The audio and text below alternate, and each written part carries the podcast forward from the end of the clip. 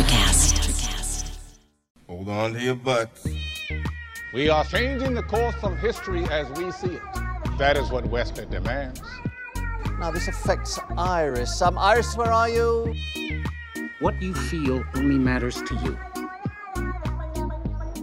I do not entertain hypotheticals. The world as it is is vexing enough. Iris, I have a tip for you. Don't take drugs! Or whatever movies with Wesley and Iris. What up, and welcome to Or Whatever Movies. I'm your co host, Iris, and I'm here with my older brother, Wesley. Today we're watching and reviewing a scary movie from 1980, John Carpenter's The Fog. This Halloween is on lock. We're going back, is what we're doing. Yeah, 1980, um, a very good year in terms of people that were born. I don't know about for movies though. I mean, the 80s seemed like a good time for movies, especially horror ones. There are Facebook groups to which I belong, touting the, the legends of horror, 80s horror movies specifically. Facebook group plug. 80s horror movies rock. And isn't our review on Fright Night featured on that Facebook group? It is. It got one thumbs up and zero comments. Well, that'll change after people listen to this review on The Fog. Is it John Carpenter's The Fog or is it just The Fog? We had the same problem with the thing. As the title card suggests, John Carpenter's The Fog, and I'm okay with that. I mean, we did Alfred Hitchcock's Psycho. I mean, this is John Carpenter trying to literally trying to make a name for himself after the runaway, incredible, enormous success of Halloween just a few er- years earlier. Master of Horror and Suspense. Not to say that The Fog isn't regarded as a classic, but we're just trying to go off canon just a little bit. We're trying to go with the less obvious. And The Fog, I realized I had never seen sitting right between Halloween and The Thing, which to me is momentous placement. And does it fill that space? It was a little bit under the radar, but there are legions of fans waiting for The Fog to be mentioned so they can perk up and be like, "Ooh, I like that movie." I took Kelly to see Halloween in the theater because she had never seen that movie and I hadn't seen it in a long time. It's not one of the uh, the 70s slash 80s movies that I regard as a classic. So we revisited it in a theater and we were both kind of disappointed. I gotta say, I'm not like the super fan of Halloween that everyone is, but I love the thing and I did not expect to. I've also seen that in a theater with John Carpenter in attendance. And The Fog, I almost hadn't heard of. And Jamie Lee Curtis is all over the image. It's like uh, round two Jamie Lee Curtis and John Carpenter. How bad could it be? And uh, Jamie Lee Curtis, although they don't share any scene, yeah, they do share a scene at the end. Jamie Lee Curtis united with her mom. But they don't actually speak to each other. She's talking to the priest or whatever, and then Jamie Lee Curtis is like leaning against the bar or something. The bar at the at the church, Well, whatever. She's leaning against something over in the corner. like an altar. And that was intentional because John Carpenter is a huge Psycho and Janet Leigh fan and actually cast Jamie Lee Curtis kind of based on the strength of that being her daughter. But they weren't super keen to like do the mother daughter terror team and clutching each other and screaming and mom, you know? So they kind of were working independently on this movie, which I think suited their purposes.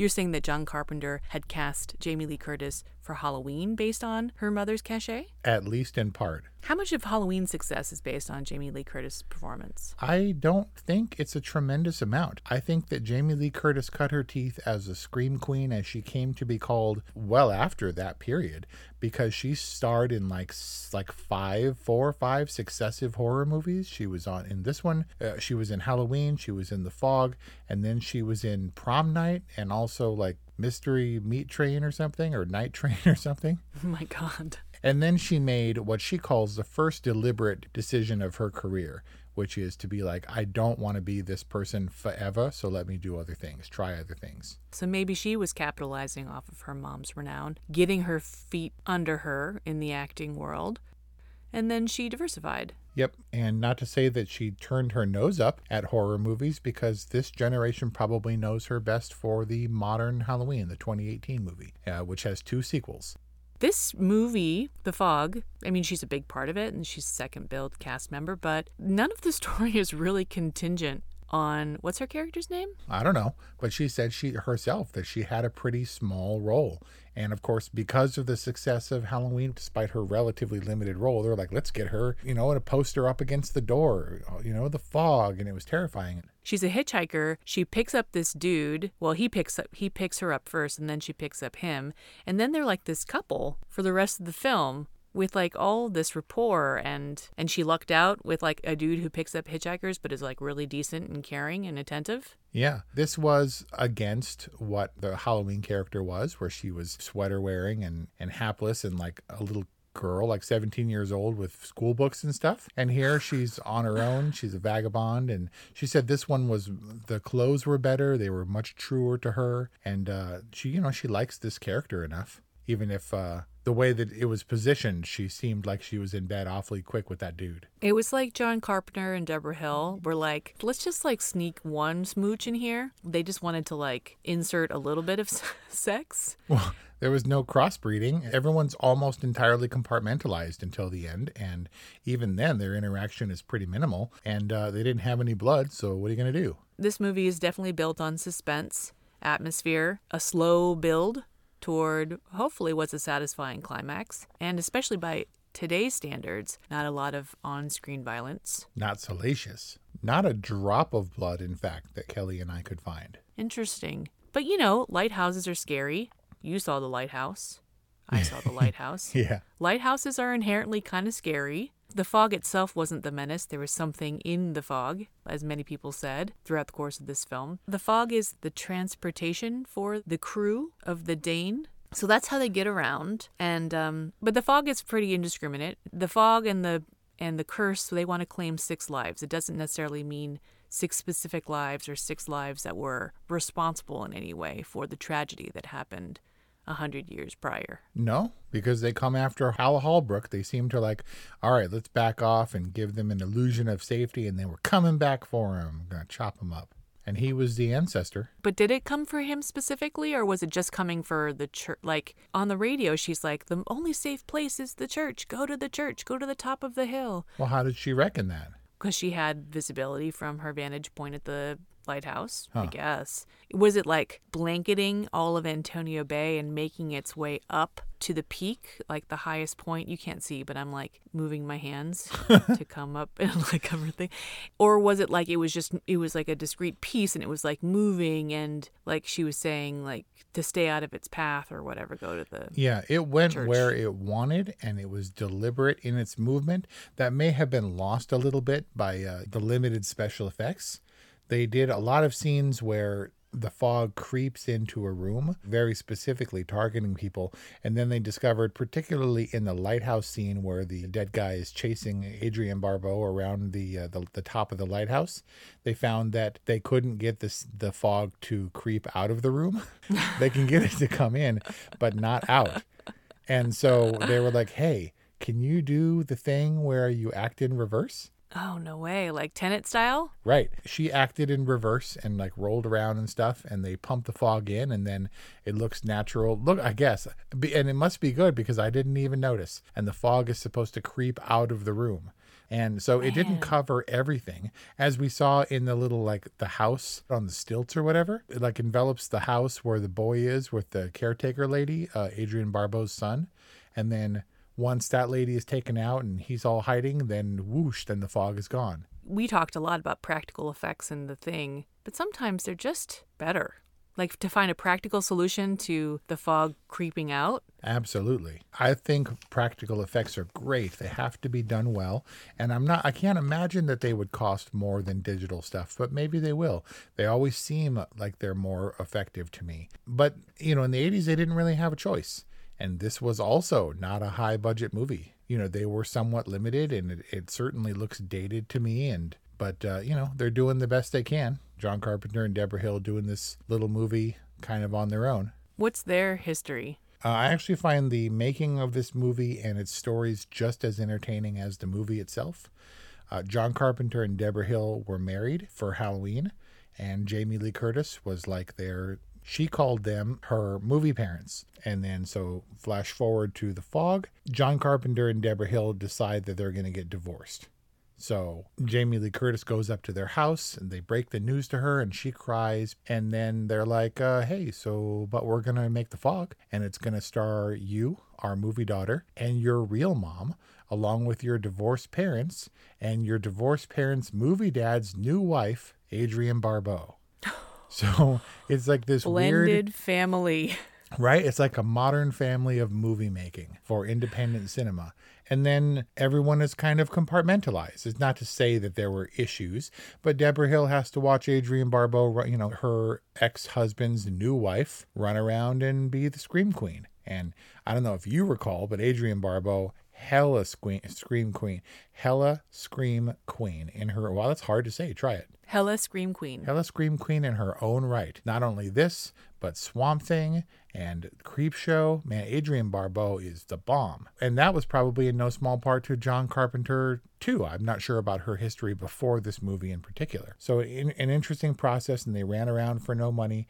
And even the fight at the lighthouse, to my understanding, all of this was added in reshoots because they shot this movie and they were like, the fog is creepy. Ooh.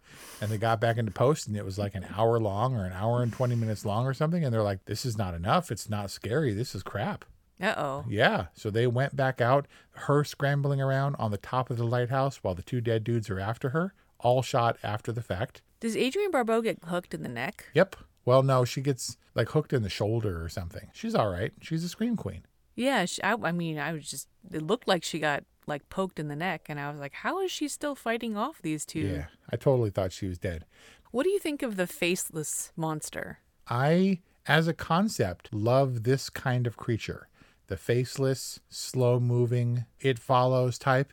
And as much as I think that it doesn't make sense, the red eyes, I love it. One of the producers said, anytime you see a really tight close up, it's probably something that they added in the reshoots. It feels kind of cheesy 80s horror, but it was deliberately constructed this way out of necessity that I find interesting. And I think that the fog feels more fun and less scary because of the dramatic irony. We're not solely coming at the horror and the menace from the character's point of view. We kind of understand a little bit more than they do about what's going on and and the menace that they're facing, and so it feels more fun that way. When a horror movie gives a little dramatic irony, and you can see the story progressing from both sides. So in that way, it feels fun, but it seems to me like John Carpenter has a vision that's already there. Like even in just the opening shot with the pocket watch and the reveal of the kids by the fire and then the and then this really very confident basically one shot take on our storyteller and then the pan up into the darkness and into the city. Again, I'm using hand motions here that you can't see. I'm big on openings, and it communicated to me that this was a filmmaker with vision. Man, now I gotta crush it. Uh oh. John Carpenter comes with his vision, and it's exactly what's intended to be put on screen, except that whole thing was added hastily in the reshoots. What? They got John Houseman, and they're like, we need more footage. We need to draw it out. So that whole fairy tale bedtime story watch thing with the old sea dog, that's all added later. No. Never part of the original script. Look it up, man. You don't have to have vision like neatly laid out in advance. Vision can come together piecemeal or at the end. It's true, and and maybe out of necessity, but this is feedback that he's getting. It's not scary. Maybe there was less cohesion in the storytelling and the tale of the of the ship and the wronged sailors and things, and being run aground and with the campfires, eh, you know. And so it bolsters it and it helps. But we go from the most analog scene ever with him telling these kids a bedtime story, and it really does help firmly plant us in the base of this story. We we we understand when these things come out of the fog what they're doing, or at least what their motives are.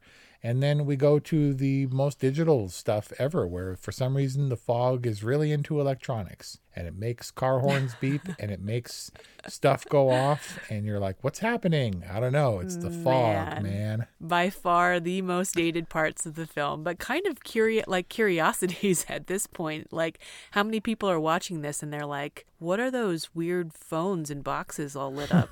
right? the bank of, of public phone booths that are ringing off the hook. The, and the the old gas pump with the super analog ticker and bell. It's like, wasn't it like a roll ticker? Yeah, it was like a roll ticker, and every time it cleared a buck or something, it was like bing. bing, bing.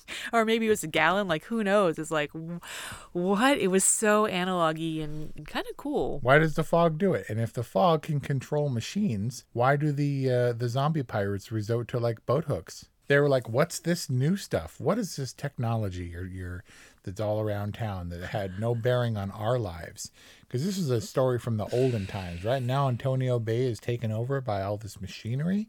Let's mess with that. They're like they're just curious. They're messing around, like ET or something. What are the ghouls or gremlins that are just like naughty called? Poltergeist. Yes, poltergeist.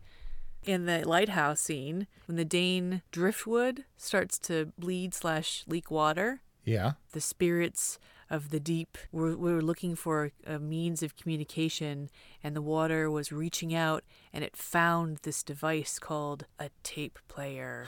and then it possessed it so that it could speak its message from the deep beyond. Yeah, it controls the machine for sure. And the fog killed the generator on the boat. The conspirators wanted to take their money Yep. but also take their money, which ostensibly they were paying in order to have, like, to establish their leper colony. But but they decided they were going to take the money, but not let them establish the leper colony by murdering them. I guess so. Look, I mean, maybe people will come at us, bro, but I didn't follow it all that closely. But from my understanding, John Carpenter had talked about this being a real thing where people drew ships and robbed them by making them crash with fires, which doesn't make 100% sense to me given that the lighthouse, the purpose of a lighthouse, is that this fixed light that couldn't possibly be a natural occurrence at sea tells ships, regardless of the fog, hey, there's a light here, which means rocks, which means turn turn away. If there's fire out there, that means you turn away, right? Maybe that's a wholly different signal. That is the come hither signal. and then they they let they put the fire in the wrong place and led them to rocks that would that would that make the ship founder. Yeah. Okay, let's go with that. Ready? Yep. Name of the ship: the Elizabeth Dane. Name of Jamie Lee Curtis: Elizabeth. And then she said at some point, "Things seemed to happen to me. I'm bad luck." So was she just a random hitchhiker who hitchhiked into the wrong town with the wrong dude at the wrong time, or is there significance? Seems too coincidental to be coincidence, but I really don't see Jamie Lee Curtis's purpose in this film. She meets Nick Castle, she kind of hangs around him, but I don't see what story purpose she serves. She doesn't change his course. He's doing his thing and she's asking consistently, "Hey, can I tag along?" Yep. She doesn't have any relationship with Kathy or with Kathy's assistant or with Stevie. And it's interesting that there's potential meaning that you could draw with her saying she's bad luck and the name connection and her kind of showing up randomly on the scene, but I kind of think it's all coincidence. Her name might as well have been Laurie Strode in this movie, or Jamie Lee Halloween. And she could have been anybody, and she just kind of tags along for the ride and gives a couple great screams. That's her job. She's Jamie Lee Curtis in a in a uh, John Carpenter movie. Okay. Do the we're going to call them zombie pirates. Do the zombie Okay. pirates cover their tracks? Because in the in the coroner scene where the body Yeah. stands up, also added in post, I might add, in in reshoots, the two dudes at the beginning, the three dudes were all killed on the boat, and Yeah. yet when they're found, they're full of salt water. They have salt water in their lungs. This guy, I don't care what you're saying, this dude has been at the bottom of the ocean for weeks. Right. And it's almost like their deaths are being masked as somewhat natural causes. Is there no accounting for, and also the meat hook wounds? Yeah, and his in their eyeballs, why are the eyeballs all gouged out? So I wonder about the logic of that, about there being, like, why would there be salt water in the lungs? These zombie pirates are not subtle. so I don't think that they're trying to pull the wool over anyone's eyes or like suggest that these were natural deaths. Deaths. I think the deaths are supposed to emulate the deaths that the zombie pirates themselves experienced when they were human, drowned and to experience that decay, uh, trapped, you know, in your underwater grave kind of a thing. Yep. But they do seem to cover their tracks in other ways. I mean, the bodies of the two sailors, maybe this was a continuity thing because of reshoots, but not found on the boat, and then the other dude's stuffed in that footlocker or Yep. that thing, and the latch is closed, and he's all hidden. I mean, it certainly seemed like that was orchestrated for the scare, but also what would be the reasoning for the zombie pirates to hide the body if they're not covering their tracks? in a way, I wondered if the zombie pirates were real or if they were manifestations, shining style, which made these people go mad and kill each other and drown each other on the boats and stuff homeboy in the footlocker. And it's like it didn't add up. And then I wondered why it didn't add up. Which leads me to my next question whether or not the humans are the fallible ones. If, if there's something wrong, or if this is just kind of shoddy or storytelling. Like, why would everyone seem to ignore strangely breaking windows? They're like, oh, that was so crazy. What happened? That was weird. But it kept happening. And like the wood busting and stuff. And they're like, whoa, that was random and they go on about their day and then when like when the zombies show up they're like what's happening stuff's been happening the whole time Well, you could say that Kathy, her husband, who's murdered on the boat, and the priest have some connection to the zombie pirates and to what happened 100 years ago. But then that leaves two of our main characters, Stevie and Nick Castle. It, it leaves the attacks on them completely unmotivated. What is the zombie pirates' business with Stevie's son? Because he's important to her and she's like a whistleblower. And they've obviously got a handle on technology. So they've probably got transistors or radio receivers somewhere in the fog. And they're like this bitch is ratting us out. We got to go after her. What was with Stevie's radio voice? Apparently, people ask Adrienne Barbeau to do it all the time. I think we should do the remainder of this discussion in the radio voice that we think people want to hear. It would take a really long time. I don't know, man. Maybe this is Sleepy Antonio Bay. What is it? 6 to midnight or 6 to 1 a.m. or something? Maybe this is sleepy time, sleepy radio hour. All right, next one. Ready? Yep. So the pirates wanted their gold back, which had been melted down into Hal Holbrook's cross. I mean, then obviously once they took it, then they wanted revenge. I mean, it seems like they could have stolen into the church with the fog under the door and then grabbed the cross and pieced out. If they were after the gold. It was like Wonder Woman 84. He didn't need to like elaborately steal the MacGuffin. He could have just burst into the into her office, grabbed the thing and made a wish. And then he would be the wishmaster. Right? If they were after the gold and they knew who to target, they probably knew where the gold is and could have ferried it away. There were allusions to the gold, like the gold coin turning into the driftwood. But the driftwood message isn't, give us our gold. It is, six must die. Right? And it seemed like that had, that purpose had to be fulfilled regardless of the gold. Was there a reason it was six? It was because it was it to compensate for their own deaths? Yeah. I think the six, there were six on the ship that foundered and then, and then they drowned. But were they like the six leper, like representatives? The representatives? And was that why they were like wrapped mummy style? I mean, other than to make them a faceless men- menace? It was a great look. It was super scary. Lepers are kind of mummy bandaged, right? Oh yeah, didn't you see Stephen King's It? As long as you don't see them in too much detail. But we did. We saw the wormy dude. Yeah. There was a thing in Rogue One, and if you haven't seen Rogue One, skip ahead about thirty seconds. Where do you remember when the uh, they're trying to get off the ship, and all of a sudden everything goes dark, and then you hear Darth Vader breathing, and then the lightsaber illuminates his silhouette, and then he kills everyone. Remember this? Okay. And everyone's like, that was the coolest thing I've ever seen. The point I'm making is the lights in his chest panel, basically his life support system was turned off. It was pitch black until his lightsaber turns on, which means Darth Vader deliberately turned off all his chest panel lights and his entire life support system for that dramatic entrance. Which is like the most just- dramatic drama queen thing ever. And so I think for these pirates, I think they needed the fog. And it creeps in all slowly and people are filled with terror and cold runs through their veins and then bwah, they're there with their red eyes and stuff. Super dramatic. They were like rock star lepers. Yeah, they're like zombie pirates with a lot of flair. right you know and the fog is creepy. I don't know why there's lights in it or whatever because otherwise you can't really see a creeping fog in the dark. All fine all necessity. But then when that score kicks in I, I got a happy fuzzy feeling. I was like this is the most john carpenter score ever. John Carpenter fog and the red eyes and the 80s horror conventions, and it's cool, but also it's kind of cheesy and dated. It's like a weird curiosity that made me both happy and disappointed because it's it looks kind of terrible. like it's so cheesy.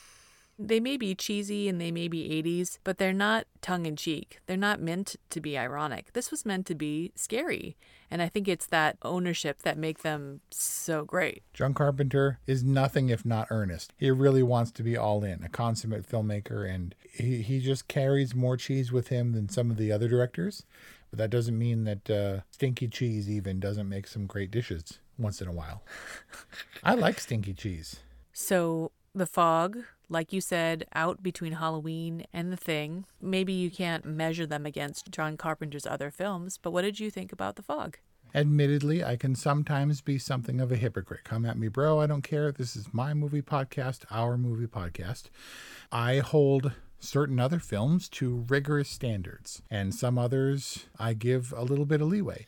In particular, we talked about genre pictures and how within the scope of a genre, this is a satisfying piece, even if it doesn't move the needle in terms of overall movie, movie making. I was shocked to find how many people are devotees of The Fog, calling it, in fact, the scariest movie that they have ever seen.